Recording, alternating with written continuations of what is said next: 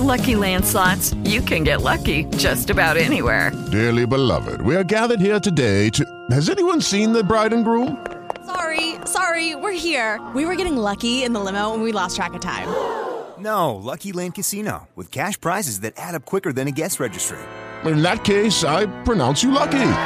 Play for free at LuckyLandSlots.com. Daily bonuses are waiting. No purchase necessary. Void where prohibited by law. 18 plus. Terms and conditions apply. See website for details. Okay, we left off in oh, it's just starting the fruits of the Holy Spirit. Five twenty-two is about where we is. Well, there's Dina.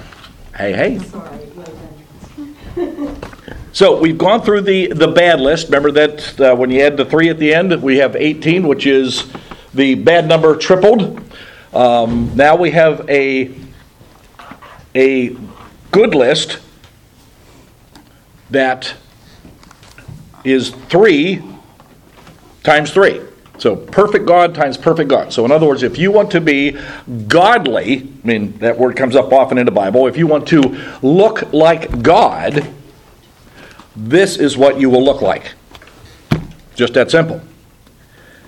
Now, what we're talking about is the fruit of the Holy Spirit. And I think I mentioned last week, I'll mention again uh, over the summer, I'm actually going to be having a nine week series on the fruit of the Spirit. So we'll take, take a look at each, each one of them. Now, notice what Paul does. Go back to 5, 519, the beginning of the bad list. He says the acts of the sinful nature.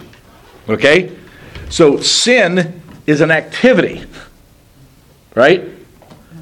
Now look at verse 22. The description of what the Spirit does for us is described as fruit. Now, I can't emphasize this enough. I will certainly emphasize this massively in the summer series. Is that this is a singular fruit. These are not fruits of the Holy Spirit, much the same as it is not revelations. It is a single revelation. This is single fruit. It is single fruit because when you go to the grocery store to buy some fruit, are there not multiple fruits? Mm-hmm. You do not buy all the fruit, do you? You pick out the one you want, or if you're, you know, you just want to you want to mix blueberries and strawberries together, you're just going to buy two. You might buy three. Maybe on a wild and crazy day, you'll make a fruit salad that have four, right? But you're not going to have nine.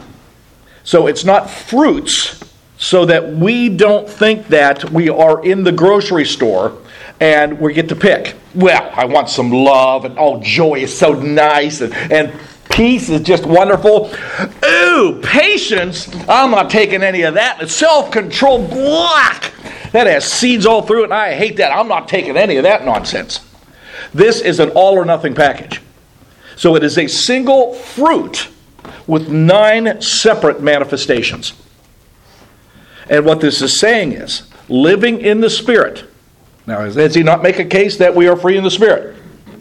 Making us now free when we choose to submit to the Spirit, to follow the Spirit this is the natural outcome of that. So it's not like, well, I'm a pretty good Christian because I have love, joy, and peace, and, and, and I'm kind and, and I'm gentle. You got five, five out of nine, right? I got the majority. I'm doing pretty good. But if you're you, you know, totally impatient with people, if you have absolutely no self control, that, that you remember the fits of rage? See how the, that's the opposite of self control? If you allow yourself to engage in fits of rage, um, do you think those two alone, as you interact with people, would be enough to counteract your good 5 mm-hmm. Remember, oh, a while back, we took a look at uh, uh, the, the, the first church in, in Revelation. Had six things, great things that they're doing. Best church you've ever heard of in your life. But you lack one thing. And Jesus says that one thing you lack totally nullifies the other six. In fact, he says if you don't get the one, the six you have you will lose, and you will have zero left. I will take it away from you. All right? So I can't stress this enough. We've got to be doing all nine. Our lives have to exemplify and model the nine. Easy? Not so much so. but we have to know what the goal is before we can achieve it. So, in so doing, and he's going to speak to this as we get into chapter 6, we don't have the option of giving ourselves a pass on that. So, if you're doing 8 out of 9 and you're you're not patient. I keep picking on that one because that's probably the one we struggle with the most. That you know, so you're not a patient person, and you're 65 years old, and you've not been patient all your life. And if anybody says, "Boy, you're, you're not very patient," boy, you've got all the other fruit, fruit of the Holy Spirit just nailed perfectly. You're just full of love and joy and peace and all that kind of stuff. Why not patient? Well, that's the way my father was, and so that's the way I am. Right? Uh, that's what you hear. I hear it all the time. Drives me bananas. That's why I carry my Bible around smack people up alongside the head, right? Because that is just silly talk, right? That's not an excuse. It's going to tell us you don't have an excuse for this. This is, you know, personal responsibility. I can't make you patient. But the Spirit can lead you to patience if you will submit to the Spirit. So, failure to be patient simply means that you are uh, dabbling in the Spirit. You're not in the Spirit. You're, you're, you're kind of floating around the Spirit, kind of checking it out. You know, oh, I kind of like that a little bit, but it's, it, it's a, you know, sticking your toe in the water mm-hmm. rather than just jumping in. Maybe going up to your knees, right? But afraid to go all the way. So the nine are really important. Now, as we've talked, if you are in the Spirit, you are following, uh, he's going to refer to the law of Christ, which is the law of love. Uh, if we are all about that, then we don't have to worry about the negatives. So, what this is saying is if we are doing these nine, we don't have to worry about the 18 in the bad list. You don't have to worry about the strife and envy and, and, and all those yucky things, right? The sexual immorality and, and all that jazz. You don't have to worry about that. Because now filled in the Spirit, we say every day, I submit to you, Holy Spirit, and the Spirit now leads us. The Spirit leads and guides us in our actions and in our words. The Holy Spirit leads us in our thoughts. If we will allow the Spirit, the Spirit will lead us. But it does require of us that we submit. And we hate that part. Right?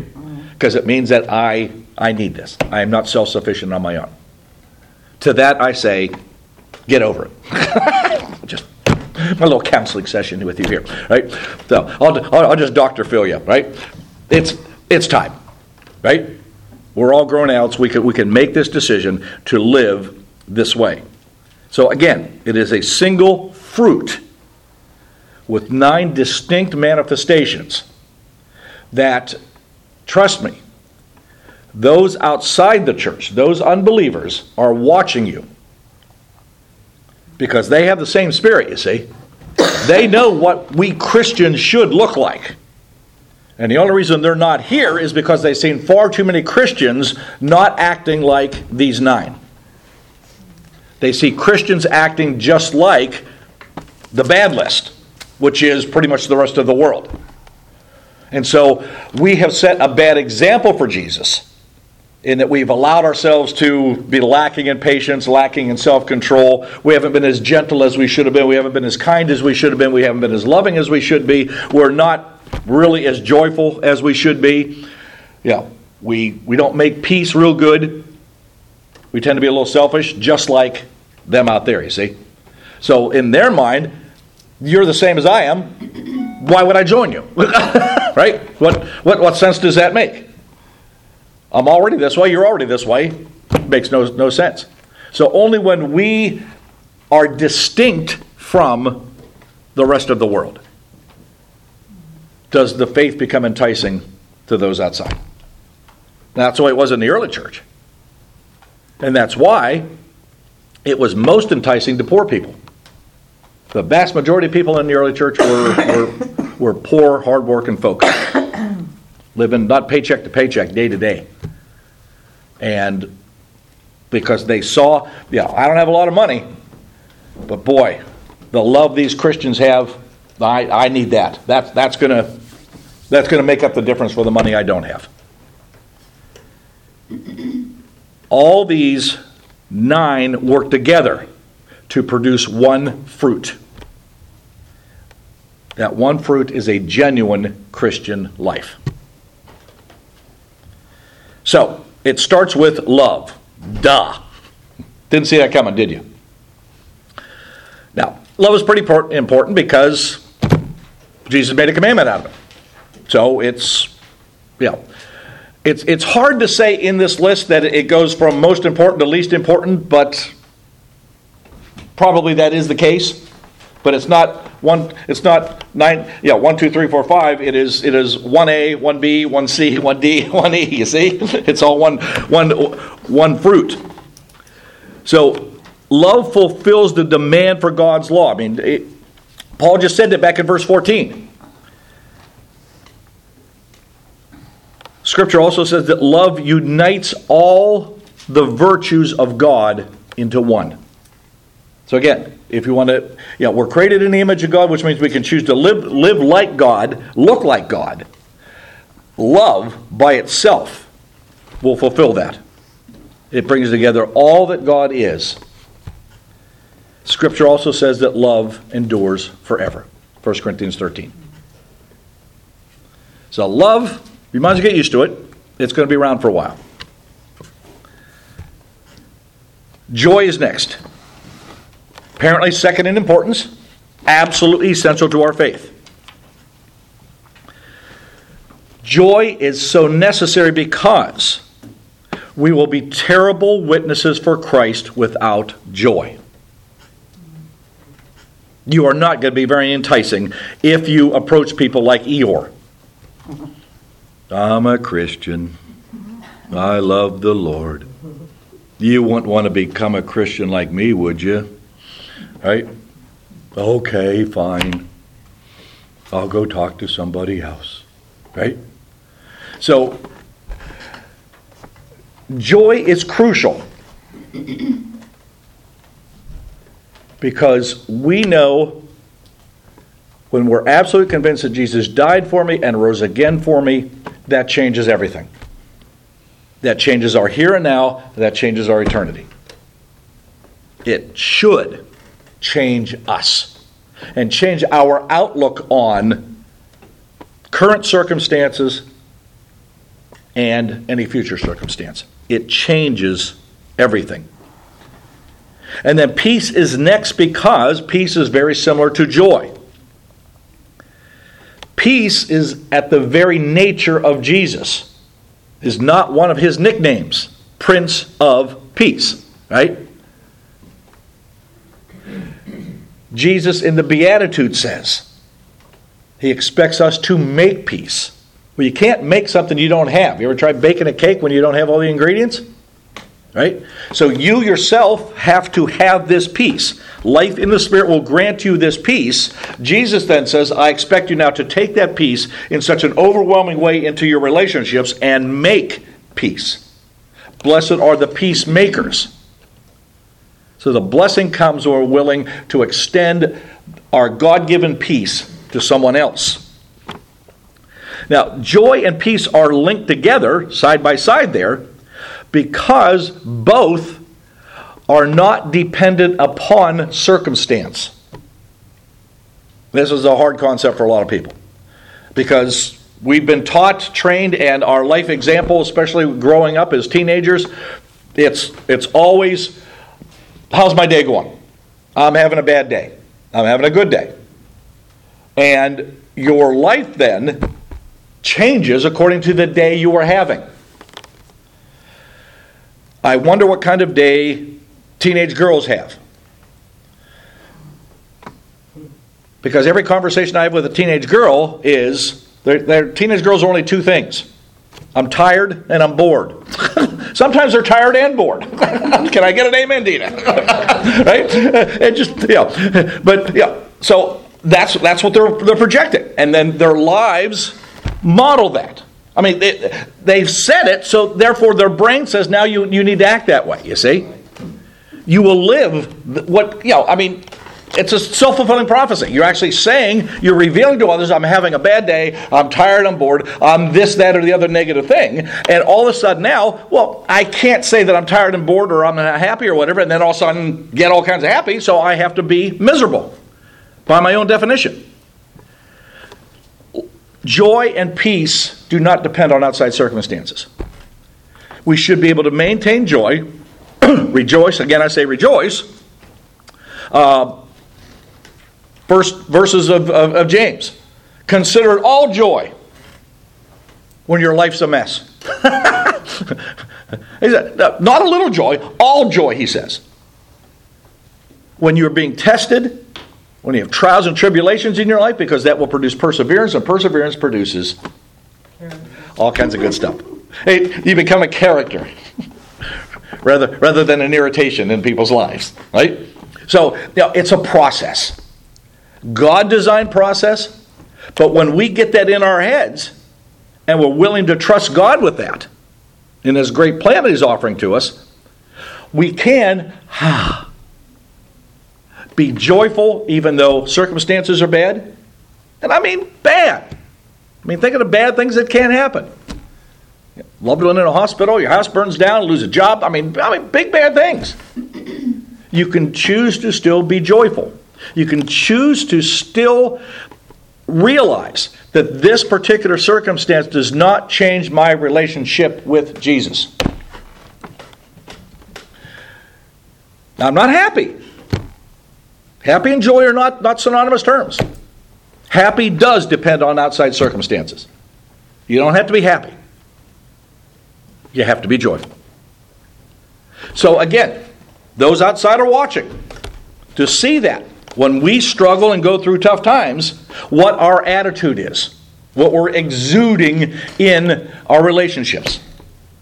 If we're having a bad day and we transfer that to others and bring their day down too, others on the outside see that and say, well, that's just the way I am. Why would I want to join you? Peace is exactly the same. Peace means that you are secure in your relationship with Christ that cannot be changed by outside circumstance. Nothing in this world can separate us from the love of Christ. Do you hear that? Do you believe that? It's a promise. Nothing. So that means that the bad circumstance cannot separate you from the love of Christ, you see? So it is peaceful. You can be at peace in the middle of a war with bullets literally whizzing over your head. Could you imagine that in a foxhole with a couple other guys who are shaking in their boots literally? But you are peaceful in your relationship with Christ, like Paul, whether I live or whether I die, eh, that's not the issue. the issue is how I'm living today so that I can secure the salvation I want. So I will make peace even in this foxhole. If I die today, I die today. If I die tomorrow, I die tomorrow. That's in God's hands but I will live each day and each minute secure in my relationship with Him.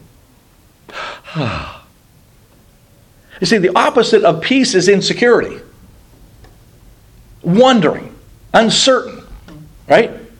So peace is established when you know something absolutely positively that will nothing in this world can change. The love of Christ is that security in your life. When we come to a point of really believing it, when we come to the point of really placing ourselves in the Spirit, it will be so secure in our lives that truly, no matter what happens to us, we will be peaceful ourselves and we'll be able to make peace in the lives of others. It's awesome. So we don't have an excuse against, you know, self control's coming up, you know, a couple of others. Yeah. So the outside circumstance doesn't change. So you're not allowed to be you know, gentle six days of the week, but then you have a bad day and all of a sudden you're flying off the handle and bite people's heads off and everything else. You pretty much discounted the other six days. Right? So it's a daily event because we are secure in our relationship with Christ. Therefore, take a deep breath and realize that this is temporary. And when we come to God, when we trust in the Spirit, it's amazing how fast things start to change. That works with our health, with, works with all other circumstances. When we come to God and realize, God, what, what do you want me to learn from this? What do you want me to, to, to do in the midst of this? I'm willing to do it. You know, Job is held up as the example of having a really bad day, like several in a row. But do you notice how fast it, it, it, it turned for him? It was a short, limited time. His wife gave up. Why don't you just curse God and die? There is no hope in this. Yeah, there is. Because I'm secure in my relationship with God. God's going to work something out. I have no idea when. Patience. right? I'll wait it out. And it just came right around back to him, and everything was awesome and incredible. I remember when my daughter-in-law's mother died, we went down to the service, and I met, and I spoke to her, her dad, and he said, you know, how are you doing and stuff? He says, God is in his heaven, he's in control, we're gonna do fine. Yeah.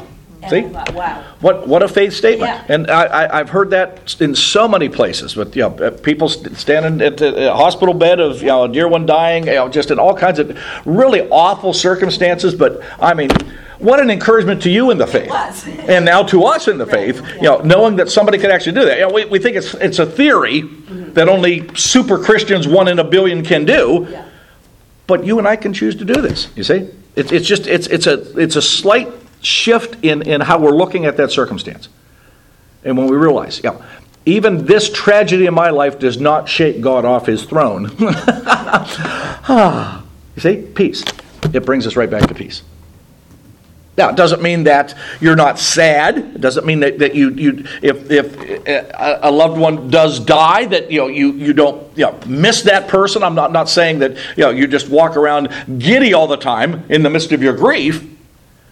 Joy is not really a smile on your face. Joy is the confidence inside that I am still in God's hands. Nothing will change that. But that in and of itself will change your outside demeanor. That you won't be so sad that you, you know, you don't function and you, know, you, you, you, you go through that process. You know, grief is a process, and you- keep moving your way through it, and you keep taking step, sometimes baby steps day by day, but we have to remind ourselves who's really in control here. I'm not in control of this. If I was in control of this, I, I hate this. I never would allow this to happen. But it has happened, but I realize I'm in God's hands. There's my security. Love, joy, peace. Then you want to skip over patience? I don't have time for that. All right, let me ask the question. Why, why is it important to be patient with others? Michael. God's patient with us. You did it. See, I, I was all prepared to let you go for a while and run, run through all these various scenarios. Somebody got it last night too, right? I mean, duh, right? right? So we, again, are to be like God. Is that not the essence of God? so both my groups, you guys got it. You're, like the jam program, but they get the answer right. I'm just giddy. That's awesome. You all, the rest of you are going to say that too, first of all, right? So, uh, sure, yeah. But, but you see, I mean, that's it. You see, the core, the absolute essence of what we're talking about here. So we can't force ourselves to be patient because people are irritating us all get out. We can only do it when we put ourselves in the Spirit. And yeah, patience is the most remarkable one of this list for me. I, I just can't believe that that's in there. Rank number four. Wow. Then the top half. It's critically important. Because if, if we're not patient, think of how that changes our interaction with each other. I mean, Christian to Christian, believer to unbeliever. You know, if you approach an unbeliever, all right, that's it. You got five minutes. You better believe in Jesus or you're going to hell. Has anyone ever said, You're right, I believe in Jesus now? And I don't think anyone in 2,000 years has ever, ever agreed to that.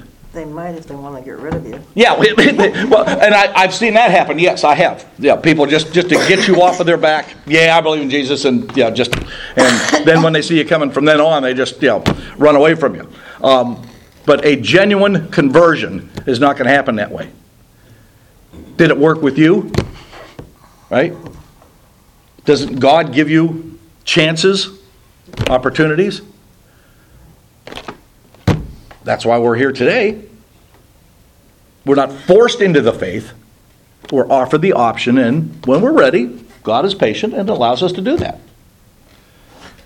The sooner we make that decision, the better for us, but whenever. If you want to be like the thief on the cross and wait your last 15 minutes, have at it. But God is patient. And whenever we're ready to make that decision, Jesus is more than willing to accept us. So patience is at the nature of God, therefore it needs to be in our nature as well. Well, That way we're modeling patience, we're modeling good behavior for people to, especially when you're working with children. Yes, you know, yes. They do require a little bit of patience. You're four years old. You've been on the planet for four years. Don't you know anything yet?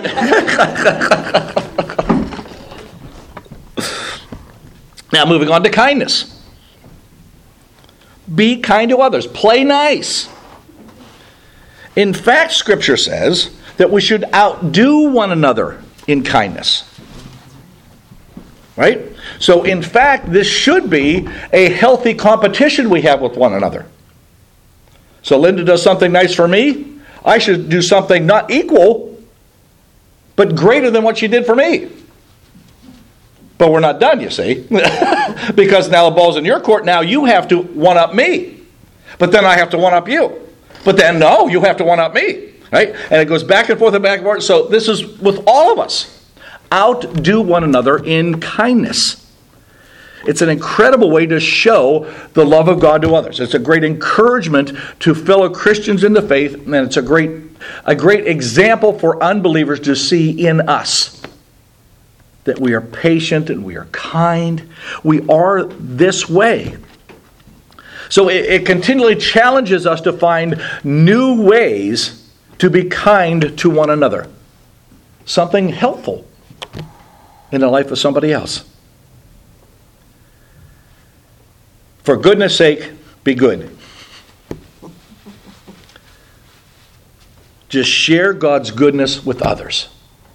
God, who has been good to you and freely given goodness to you, you now give it freely to others. Don't be stingy. Again, outdo. Overwhelm the other person with goodness. Not so that they will see you as a good person. Remember, Jesus wouldn't even allow others to call him good. No, only the Father is good. So it's not to get accolades yourself, it's simply to model God to others. Faithfulness is next. And you would think that, that after all Paul has talked about for the first five chapters, faith would be number one. That's all he's been talking about. No law, faith, faith, faith, faith, faith, right? But look how far down on the list it is. It's crazy.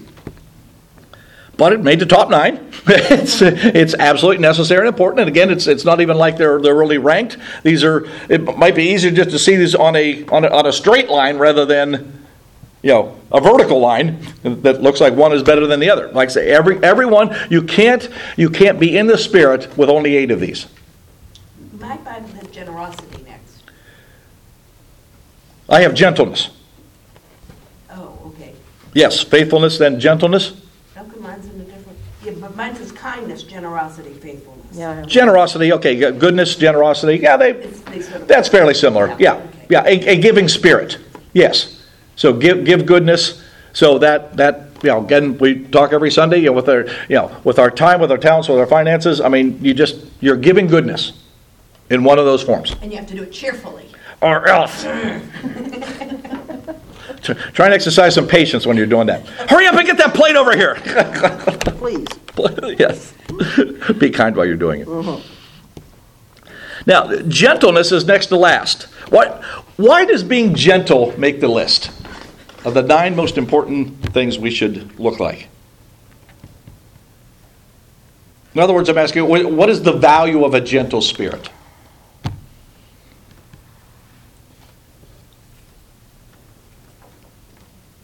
A soft approach. Okay? What's the matter with a hard approach? It's against God's will. What does a hard, hard approach usually result in? Anger, Yeah. frustration, hate. You're you're actually eliciting a negative response from another person. Even from yourself. Yeah. And he's, he's going to talk about that in a minute. That we, we actually start sinning ourselves in interacting with, with, with somebody we're actually trying to help. When you go charging in and you're not patient and you're, you're forceful, it just it blows up in your face and you actually sin yourself and cause the other person to sin. That's how arguments start. So it's necessary to be gentle. Don't want to let you in, in on too much, but drop down to 6 1. If someone is caught in a sin, you who are spiritual, you're, you, if you call yourself a super Christian, you should restore him gently. Aha, see? So in our interaction, out of the nine, the only one that's highlighted is gentle. I mean, you almost think it'd be loving with the loving spirit. Nope. Gentle is specified. I'm thinking, I also, that connotes uh, Jesus as a Lamb of God, too. Yes. Giving himself. Yeah. Yeah. up to, He's not not some ferocious Right. beast, but the most passive, you know, soft and gentle model you can imagine. So gentleness is incredibly important. Again, in terms of our interactions. So if we give ourselves a pass on gentleness, then we're going to be, be rough riding over people and, and yeah, just not treating people as God has treated us. So we need to keep that in mind. We need to be very conscious of that. This is the goal and the expectation of how we are to live. And results all of this into dun dun dun, dun self control. Yeah. Does that include potato chips? Yeah. or whatever whatever food vice you have, yes. yeah, it's it's self-control. And you know, I mean, in, in, in a lot of relationships, especially in marriage, uh, uh, the, I see such a value in self control because what I, what I see in a lot of the counseling I do is the result of one, often both persons in the marriage, are trying to control each other, trying to change the other person. How's that working for you? You got 10, 10 years in on this, and you're just really at each other's throat constantly because you're both doing this. How about try managing yourself for change? Because you see, the beauty of that is when I change how I choose to interact with you, by definition, that is going to change how you interact with me. As opposed to be trying to force you to change before I'm willing to change. You can't change anyone but yourself. But when we choose to do that, when we're self controlled to do that, that's when the magic starts. That's when church becomes church. We're going to get into that in chapter 6.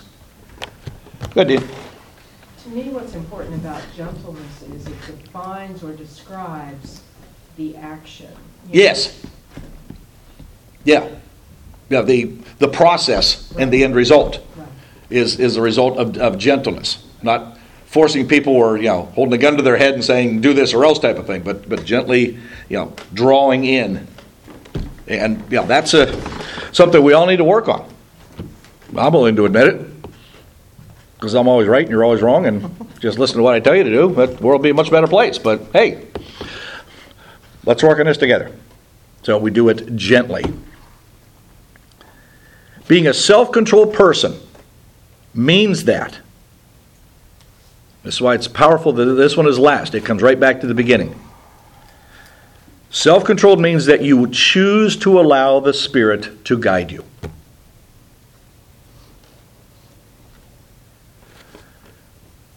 Self controlled means I am making a conscious choice to submit to the Holy Spirit.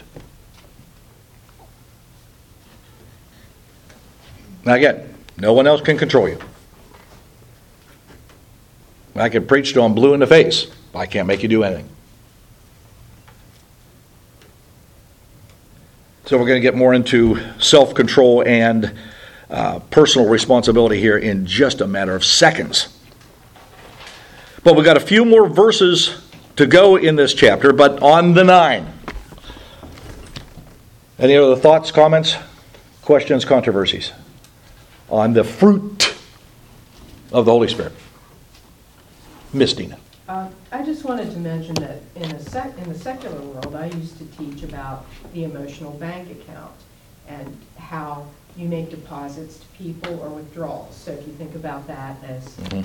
a bank account, which exactly fits in here. but- Yes. But the research says, you know, you can love on someone and give them all kinds of deposits, but you make one withdrawal, you say one unkind thing, you act in it. it takes seven deposits Yeah. to make up for that withdrawal, which this hmm. goes right back to scripture that if you're not practicing all of those, and we will all slip, but isn't that interesting?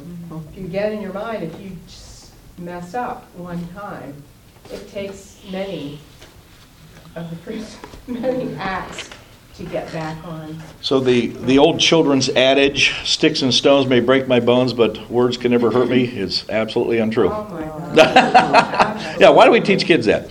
Know, it's, it, it does kind of build up their self-esteem that, well, I'm not going to allow that to, to, to affect me, but I don't think I've ever met a child where that worked. and certainly as adults, we know it doesn't work because, I mean, words are very hurtful and damaging. And uh, so the self-controlled part is we have to manage that. And like you say, if we do slip, we also have to be, it's going to tell us we need to be self-aware, take, take, take control of your own life, and realize that, ask for forgiveness, and go to that person and, and apologize. And there's one back in the bank, but you have to do six more things to make up for it. Another consistent pattern of that, but we can't do it. That's the good news. But uh, unfortunately, so many people in all their relationships have zeroed out the account with, with everybody they know and still expect them to give them something back. Well, people get to a point of being somewhat resistant to that, and then that makes them mad. They start demanding, which makes people even more resistant. And it just, yeah, see how it goes? It just, it, it's amazing how we push each other's buttons. And we, we allow people to push our buttons, and we use that as the excuse. Well, know, she made me do it. I mean, how many times we see a Dr. Phil with a, an abusing husband that, know, she's the one that makes me do it. If she just wouldn't do that anymore, I'd be fine. really? Know, self control, right? So you, you, you, you can't make me be a bad person. You can't make me be a good person. I mean, you can create an atmosphere that would entice me to be a good person, but I have to make that choice myself to actually meet you halfway in that. But yeah, I, I've experienced a lot of people who just love to argue and try and draw me into silly arguments and you know, trying to be right and all that type of thing. And no, I'm not going to do that. Doesn't work.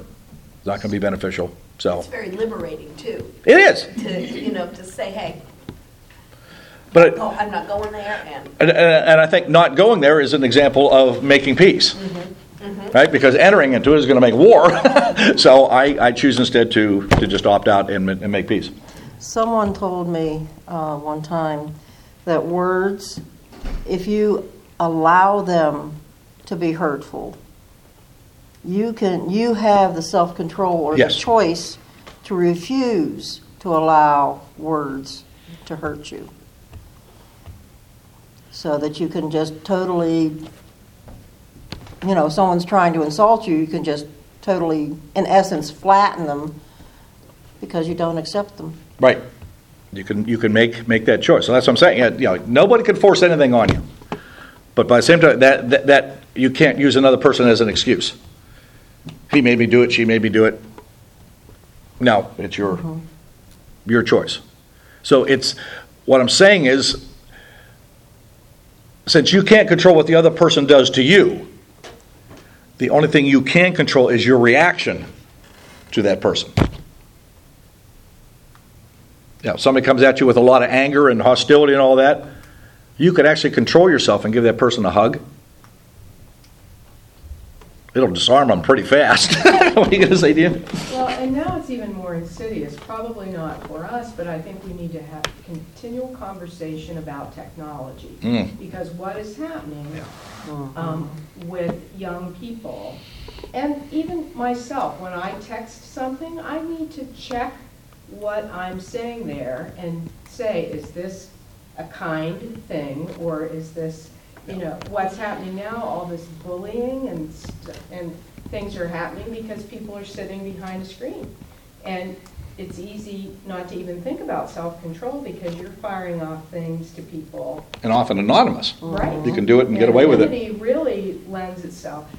think about how much fun the devil is having with technology, which is such a wonderful thing, but it's a two-edged sword. You know, it can be, and we see it being used for horrendous stuff, and people don't even, aren't even thinking about it, because they're No. behind a screen and anonymous. So even though we may not be using it as much, it's important to have conversations with, I don't have grandchildren yet, but with grandchildren, with children, with whomever, if that comes up. Just to understand it, because you don't, it, you know, everyone's doing this and this, and, you know, don't even think about it. Choose not to engage. Right. Yep. So, yeah, so when somebody, uh, you know, attacks, attacks you over the internet, I mean, you got a choice. You can choose to fire back, or you can choose to, Delete. yeah. I'm, I'm not gonna allow that to, to im- impact me. It's I mean, safe to stand behind a wall and throw rocks. Yep, exactly. You're not That's gonna just get it. back. And it's, it's becoming more and more prevalent.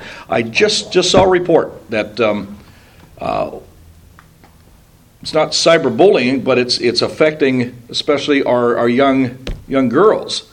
Is, I mean, when we all grew up, you know, we always said, you know, the, the, the magazines, oh. you know, had these pictures of models and all that were just so unrealistic, and you know, Barbie dolls and all of that, and and so it, you know, the the, the self image of so many young girls was affected by that. Now that that meant that you had to go out of your way to find a magazine to look at it. Nowadays, every every young girl receives dozens and hundreds of images a day of those extreme, know, body figures and all of that, and, and hold that up as the model, saying, unless you look like this, you're nobody.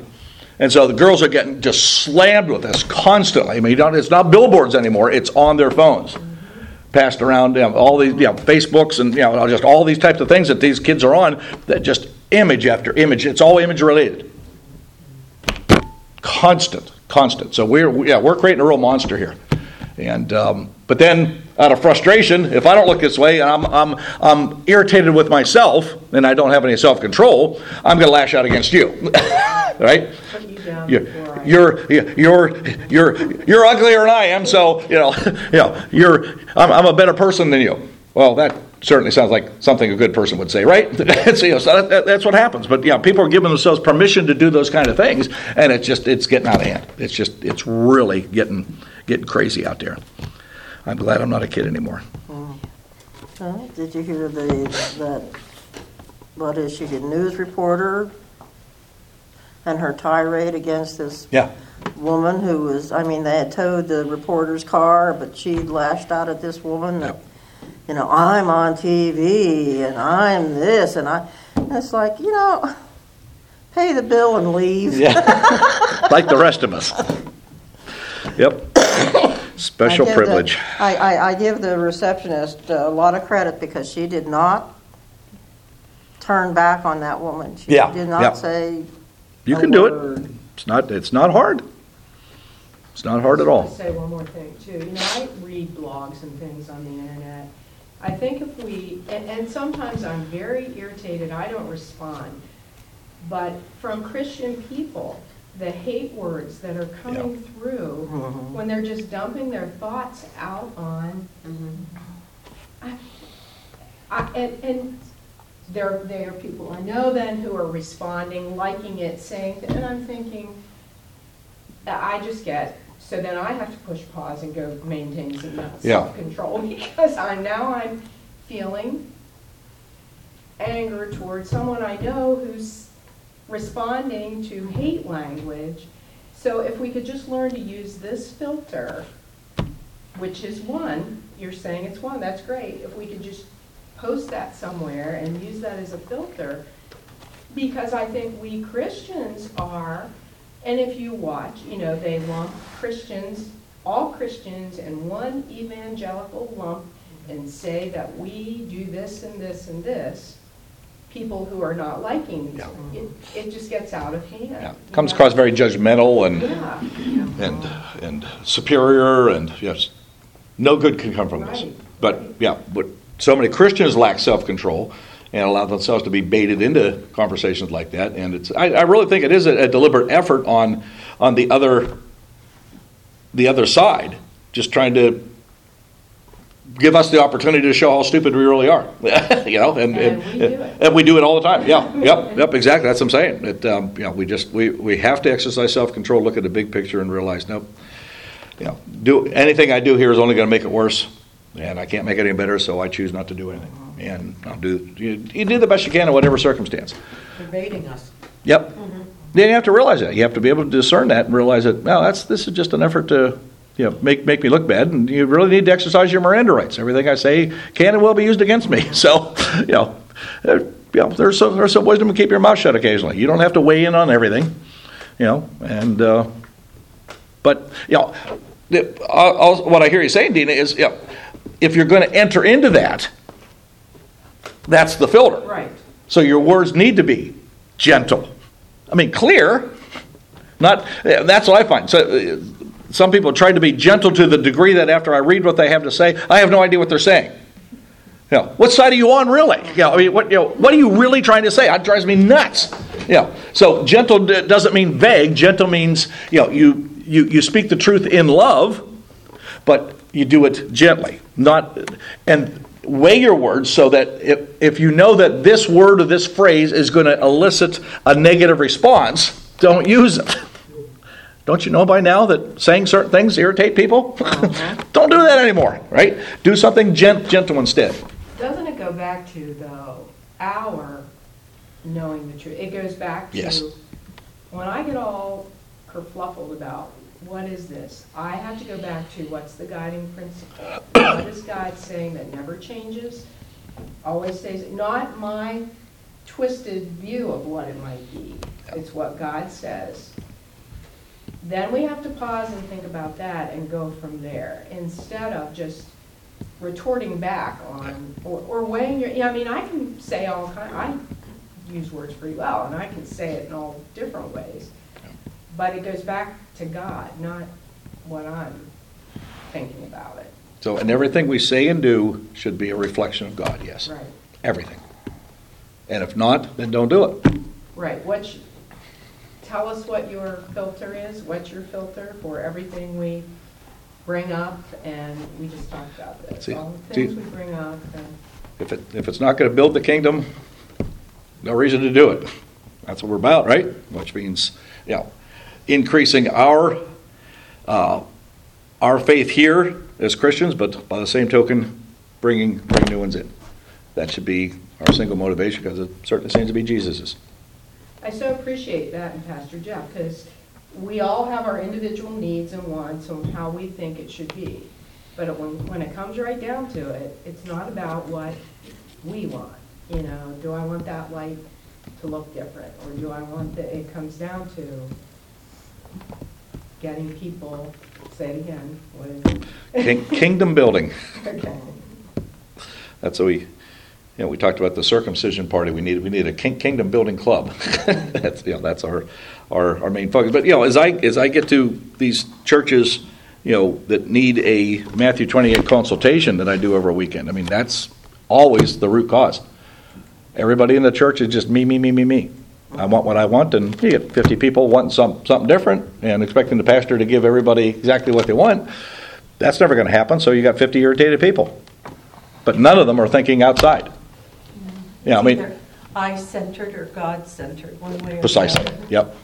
The one, one, one church I was at, I don't know, probably two years ago, um, I just, just uh, uh, constructed a mission statement, which was essentially reaching into the community for Christ. And um, we talked to, now these are the leaders of the church, the ones who constructed the statement. Uh, we interview them individually throughout the course of the afternoon. And one of the questions was, Can you tell us your mission statement? That was after we asked them how they get along with the pastor.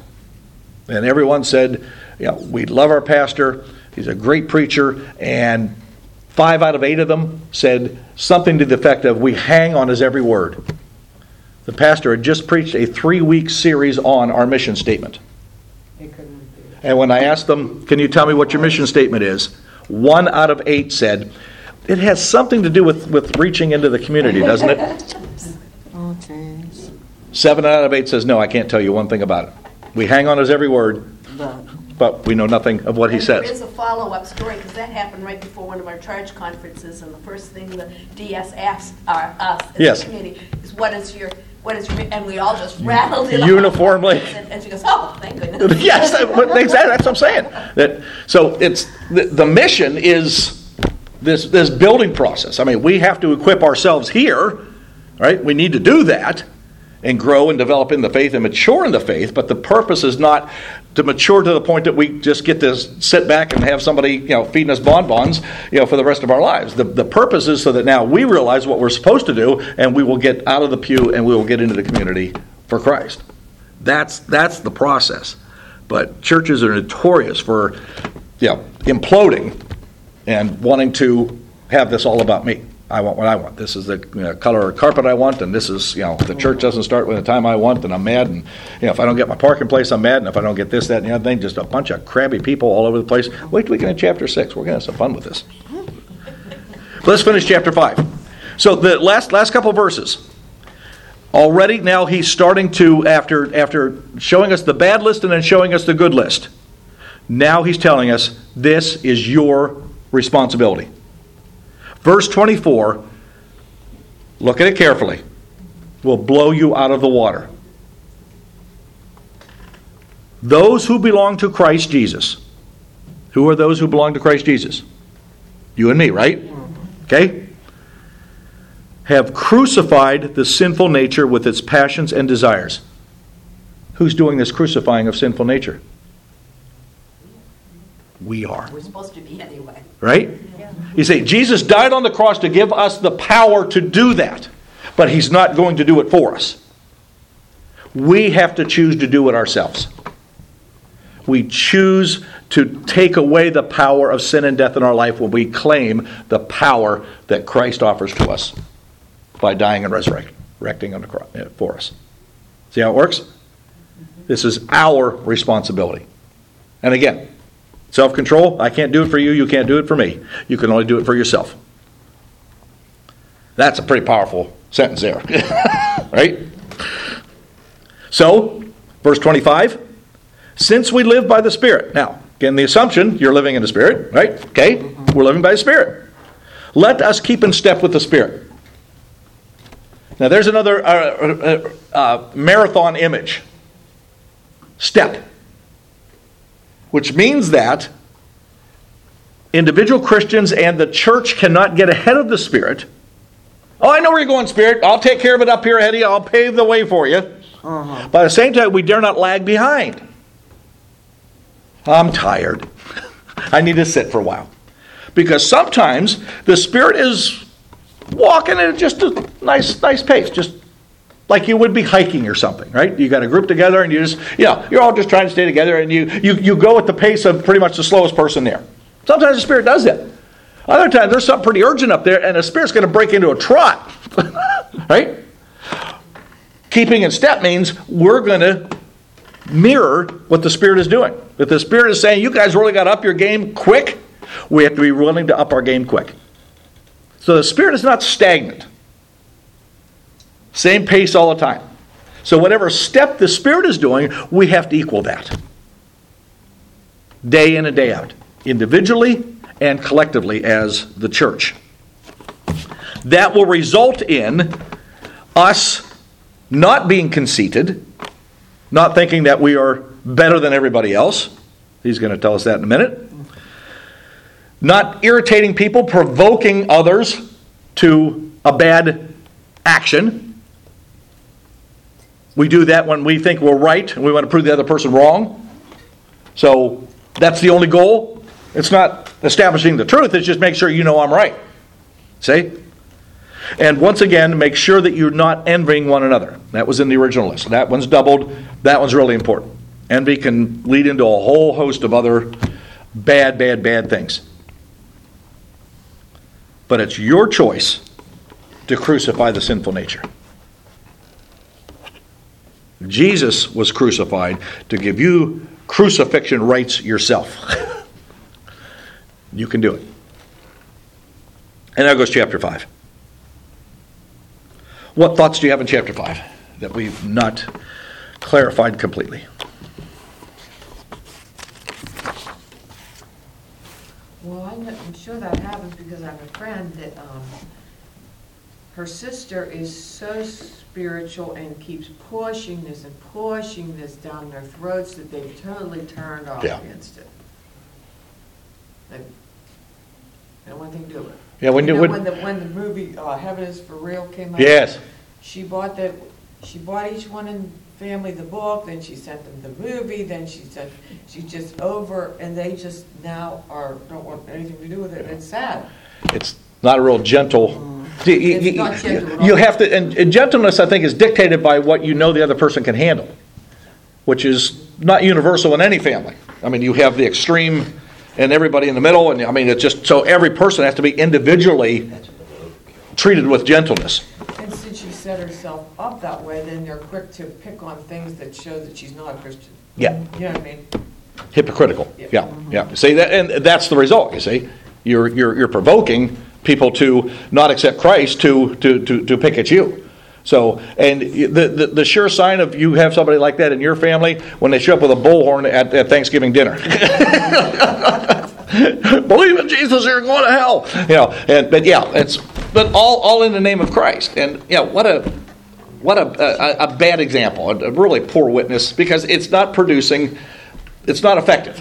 It doesn't do what you're really trying to do. I mean, a person should begin to realize that. At least if you're such a super Christian, you should be able to look at that situation and say, "Yeah, been beating these 20 people over the head for, for five years now, and I'm getting nothing out of this. They actually hate me. Hmm.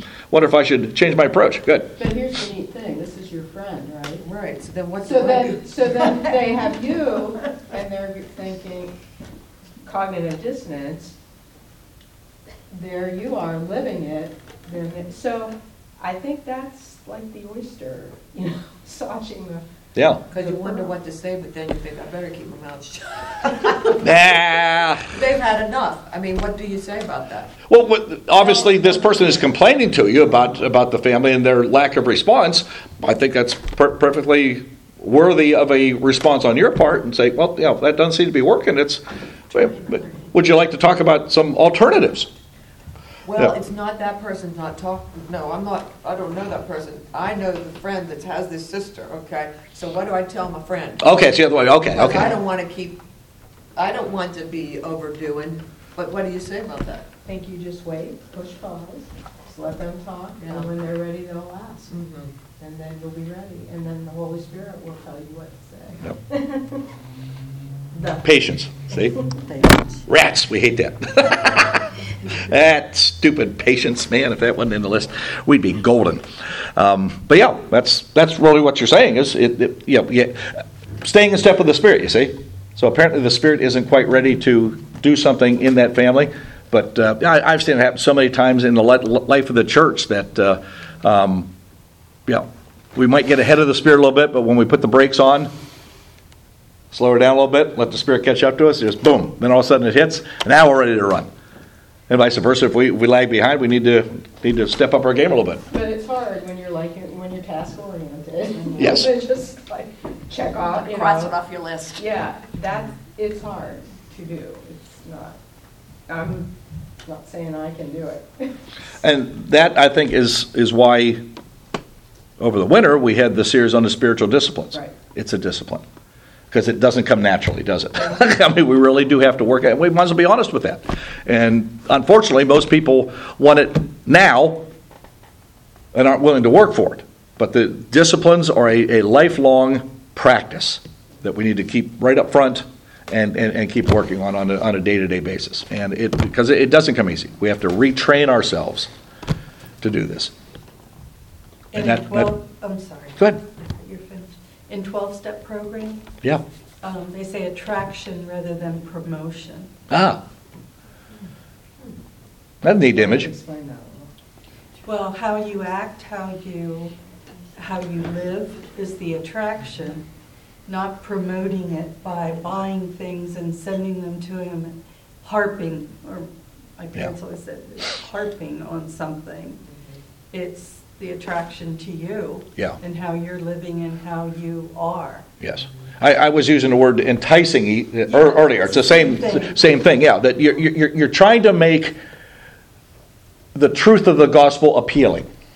Yeah. So, yeah, if obviously your friend is saying what I've been presented so far is not, not very appealing. So, but you have found an appeal in the truth of the gospel, so yes, you could maybe help that friend see, maybe crack a door open a little bit. And yeah, I mean, when it comes down to it, I mean, the the family member is not wrong in that sense. A person is supposed to be sharing Christ with others and, and inviting and all that. It's just it's it's the, the the way she's doing that's put offish. And you know, frankly, unbelievers are terribly, terribly sensitive. I mean, you know, no matter what you do, it seems as though you're irritating them, and you know, they they have a, a an excuse or they they they have a comeback for everything you say, mm-hmm. and you got to be ready for that. But the good news is that you know you, you you keep doing it. But if what you're doing isn't working, you have to be smart to try something else. Something eventually will work, but yeah, we get we, we get points for the effort. We really do. But we've got to make sure that we're not provoking them in the process because that that that doesn't result in anything good. I don't know, sometimes, I don't know if, if something will work. No, I mean, it, There are people. no that- guarantees. Well, nope. Because the opposite of that is being criticized when you don't, Mm. you know, throw it in people's faces, but you're criticized because you're doing something they don't understand or want to understand. Yeah. And so it goes both ways if you're out of balance. Yeah, I, I, I'm all about the uh, effectiveness. Find, find the mechanism that will be effective. And with everybody, that's different. Mm-hmm. I mean, that's why you can't have a universal, you know, I'm going to knock on a thousand doors. Yeah. I mean, that doesn't work for everybody. That works rarely for people. So you have to try something. I mean, that, that's the exact model of our jam program. Kids learn, everybody learns in different ways. What only 65% learn sitting at a, at a table. So the way we, we did it before was we're basically saying to 35% of our kids, we don't care if you learn anything. That's not a good, good message. But now we do it in three different ways, covering the three major ways kids learn. Most kids will learn two out of the three, but they're going to get it. And we certainly have the, uh, the, uh, the, the evidence that they are getting it in the way these kids are growing up now. And uh, it's just, just awesome and incredible. So, yeah, you, you have to do what, what's going to work, which again requires self control on our part to change our way of interacting. Now, this is my fallback position, the way I would like it to work, but if it doesn't work with you, I have to be willing to look at, look at the way I'm doing it and, and change that. I mean, look at Jesus. Did everything he do, was it, you know, standing on, on the mountain preaching? I mean, sometimes it's a one to one. He's meeting a woman at the well. Let me sit down and talk to you. No, I'm not supposed to, but that's okay. We'll talk. Sometimes it was visual, Mhm. because someone could walk. or Yep. someone came Miracles back from the performed. dead, Yep. And so, Yep. In a number of di- uh, different ways. And uh, um, he knew what was needed in that circumstance and, and he was willing to do it. And he didn't reach everybody. Oh, no. I mean, you know, so we don't need, we need not to be discouraged when the first time doesn't work. That's probably the best news of all. is, you know, I mean, seriously, when you, you, you look at the percentage, the percentage of, of actual believers when it was all said and done with Jesus, is staggering. You know, I mean, he, just the feeding of the 5,000 alone was at least 20,000 people, if not 30,000 people, because that was just counting men. The feeding of the 4,000, and uh, the equivalent number. He had to get on the mountaintop, get so high because of the thousands of people that he had to cast his voice over. So Jesus spoke to and related to, I'm absolutely convinced, several hundred thousand people. But there, after the resurrection, and the Bible's really good at this. They give us numbers, the exact count. 3,000 on Pentecost, you got 150.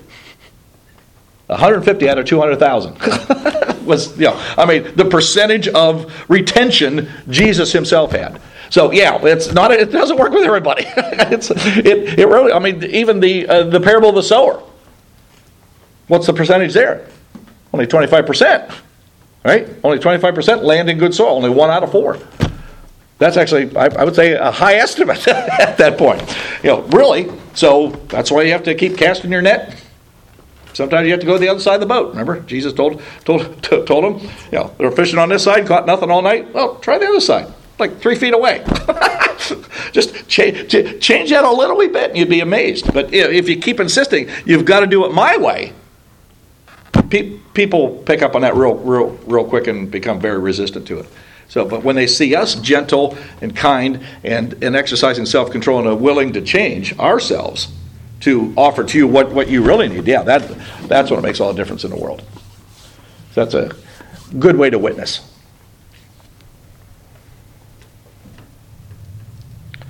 Let's see if we can get a little bit in chapter 6, shall we? Because it's so fun. All right, so now in chapter 6, we see why Paul is writing the letter. It's raining like crazy out now. Uh, just all of a sudden, I can see it. It's, it's, blowing and everything. It might be done by the time we get out of here. If not, we got donuts for, for you to, to, to, to buy the time. So, the reason he's writing this is because the Galatian churches were experiencing strife and discord. There was not unity in these churches. Now, you can understand how this would happen. It, it can happen no other way. Paul comes, everyone is unified in, in, in this church. Let's just say Paul came and spoke to, to you know, and gathered us together and formed BUMC. We're all together. Six months later, one of these Judaizers was invited to come and speak on Sunday morning and told us well, I mean, it seems very clear that Scripture says we should be circumcised and we should honor these food laws and we, we should, you know, you know, God's law is really important. Why would He have given the law if it's not important? We, should, we need to add God's law to this, this faith that Paul talks about. And half of the congregation, 50% of the congregation, said, That makes perfect sense. I believe that. So now we have a congregation split 50 50 those who truly believed what, what, what the gospel Paul brought, and then another 50% that, that are kind of mixing the two together. Now you have those two factions in the sanctuary, you have them in your Sunday school classes, you have them here in Bible study, right? You guys are the Judaizers. You guys are the real Christians. Would, would you like to reverse that? Uh, but you know, so now as we as we read what Scripture says, you're going to see it through one set of lenses, you're going to see it through another set of lenses, and as you speak, the other's going to say, No, that's not right. Everything that is spoken starts with, That's not right. In other words, you're wrong. Let me tell you what is right. That's strife, right? That's discord. That's, that's disunity. That's awful. You wouldn't want to go to church like that. It would be terrible, but that's the way these churches were, and that's why Paul is writing the way he's writing. You guys are destroying each other. Remember, he said, you know, biting each other, right? You're attacking fellow Christians. What worse model, what worse witness could there be for Christ than to, than to witness Christians going at, at each other? Again, the internet, right? know, when, when Christians start weighing in, and oh, I could be really terrible because you know no one knows me, so I'll just you know say whatever I want. Now it doesn't work that way. So, to remedy strife and discord in a church, Paul gives us two ways to handle it. You're going to want to write this down. Paul says you handle strife and discord in a church with, first of all, personal responsibility. And secondly, with collective accountability. Personal responsibility and collective accountability. Now, the application of that is if every member of our church was taking personal responsibility,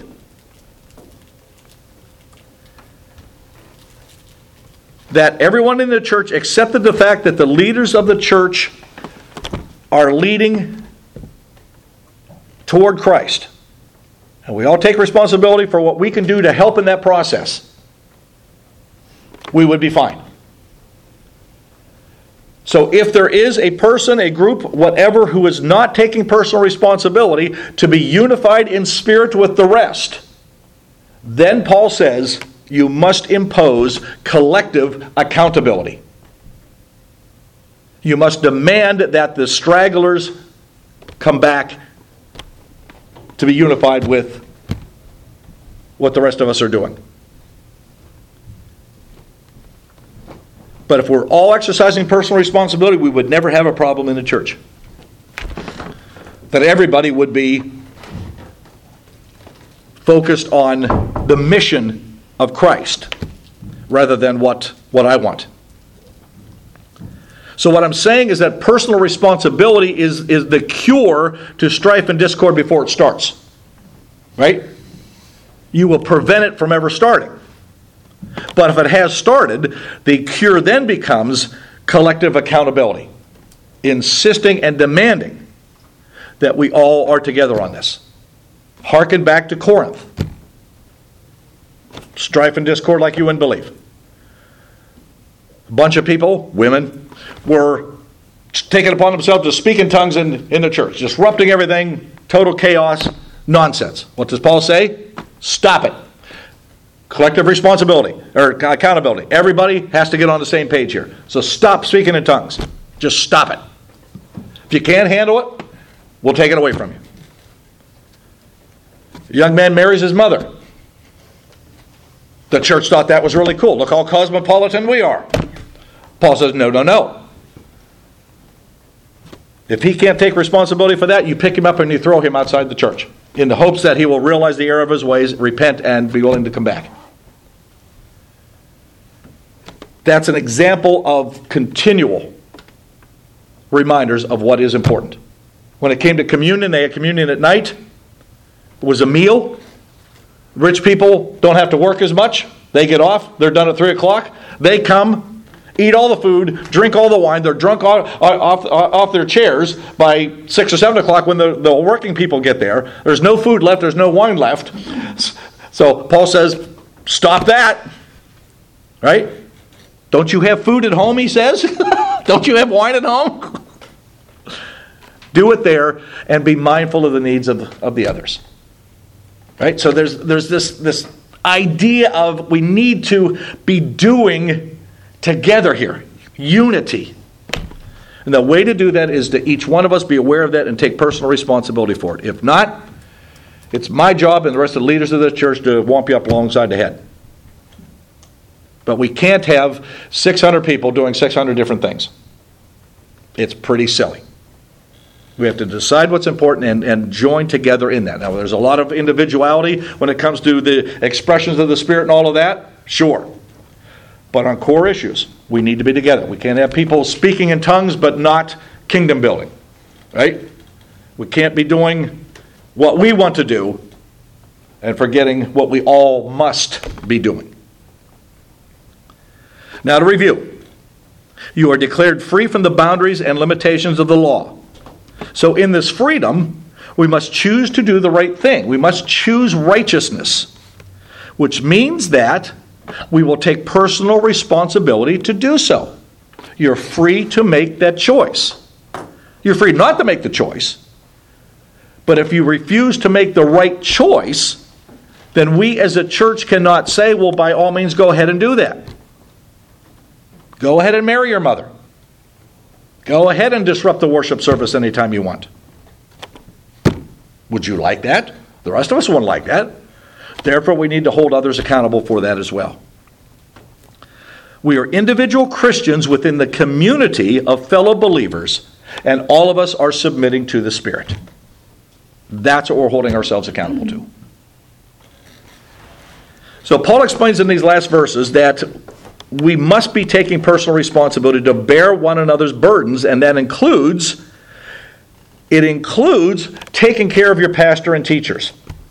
We'll get into that. We'll have some fun with that. Paul tells us we better do this as God is keeping a record and is going to hold us accountable for our choices. So he's trying to make it abundantly clear what we are to do. In other words, what the church needs to be so that we can be the best witnesses we can for Christ. Verse 1. So Paul begins by, by speaking to those in these Galatian churches who remain true to the faith. So he's shifting gears now. First five chapters were basically to the Judaizers, those who were going against Paul's teaching. He's yelling at them. Who cut in front of you, he says, right? He's talking to them. Now he's shifting. He's speaking to the few true Christians that are left in these churches. And he's telling them it is your responsibility to get everybody else, hold them accountable. You've got to take, take control of this. So he refers to the, the brothers who have fallen away. And Paul offers the way to love a brother who has made some bad faith decisions.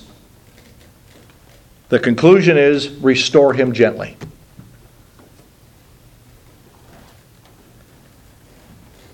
So that's going to require of us some thought. It's going to require of us, more importantly, some prayer before we speak.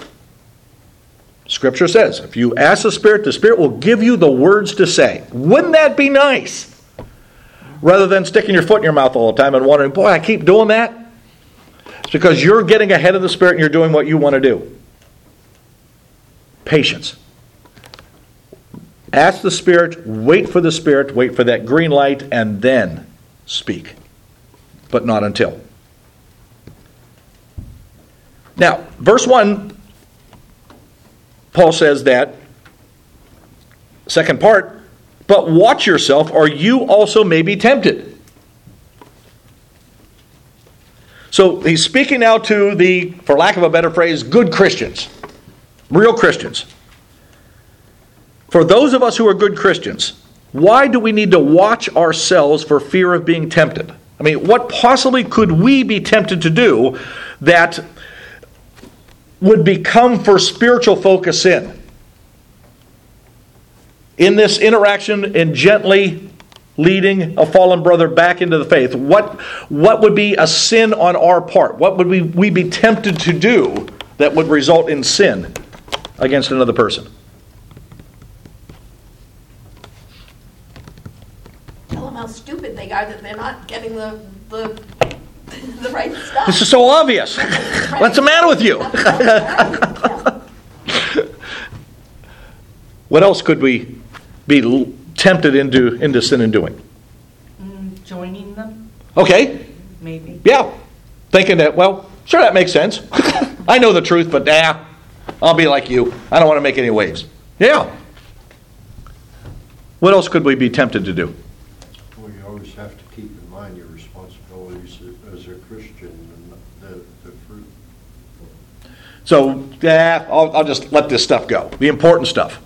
I'll just, just pass on that. Okay? What else could tempt us?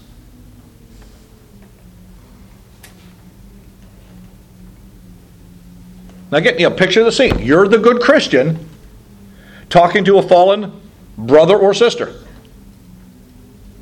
Imagine that conversation. You're trying to win this person back to Christ. What could you be tempted to do? Make it sound like I was better than them. Yeah, superiority, uh, judging the other person. Judge, Yeah, yep, yep. Well, Appearing conceited, that was the end of chapter 5, right? You see? Right, So you, you could convey a sinful attitude. Remember the bad list? The vast majority of them were attitudes. They're not actions, and murder's not even in the list, right? So it's the way we present ourselves.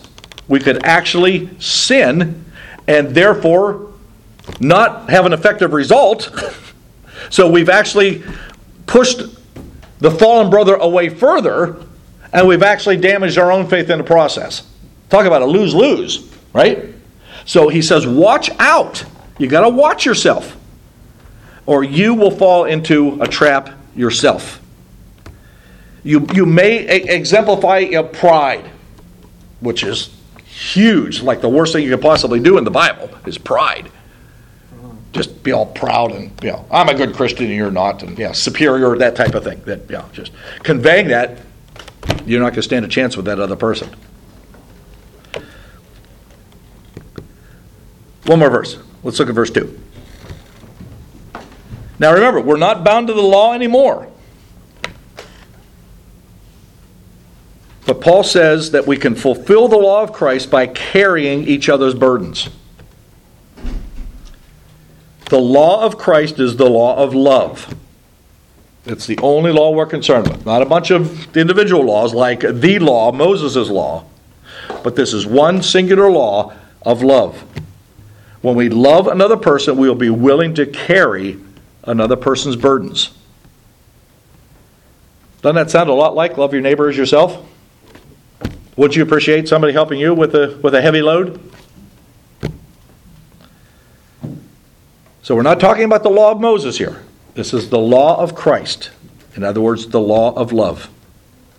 And the law of Jesus, that love, since it comes from the Spirit, precludes that we have, in fact, submitted to the Spirit to start with. See? You're not going to get it unless you submit to the Spirit.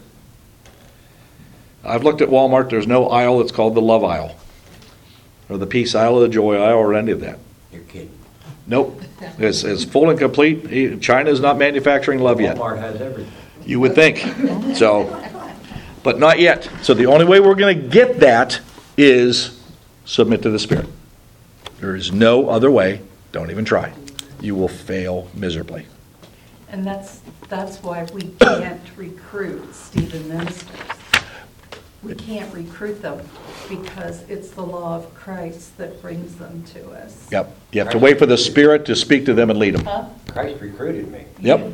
But I meant as leaders, we Right. don't, So that, that demonstrates patience on your part to allow the Spirit to speak to individuals in the congregation and lead them forward. Yeah, yeah, you can't you can't stand up on Sunday morning and say anybody want to be a Stephen minister because first of all you get the wrong person, the person who's not actually called, who hasn't submitted to the Spirit yet. That would be a disaster. So yeah, you just have to be patient and just let it let, let it work out. But it's worked pretty well so far, hasn't it? what's amazing is when you carry someone else's burden, you receive so much back. Yeah. You don't even know what you're going to receive. Yep. But it will be a blessing. Yeah. Yep. Good stuff. All right, we'll shut her down for there. Lucky Land Casino asking people what's the weirdest place you've gotten lucky? Lucky? In line at the deli, I guess? Aha, in my dentist's office. More than once, actually. Do I have to say? Yes, you do. In the car before my kids' PTA meeting. Really? Yes. Excuse me, what's the weirdest place you've gotten lucky? I never win and tell. Well, there you have it. You can get lucky anywhere playing at LuckyLandSlots.com. Play for free right now. Are you feeling lucky? No purchase necessary. Void where prohibited by law. 18 plus. Terms and conditions apply. See website for details.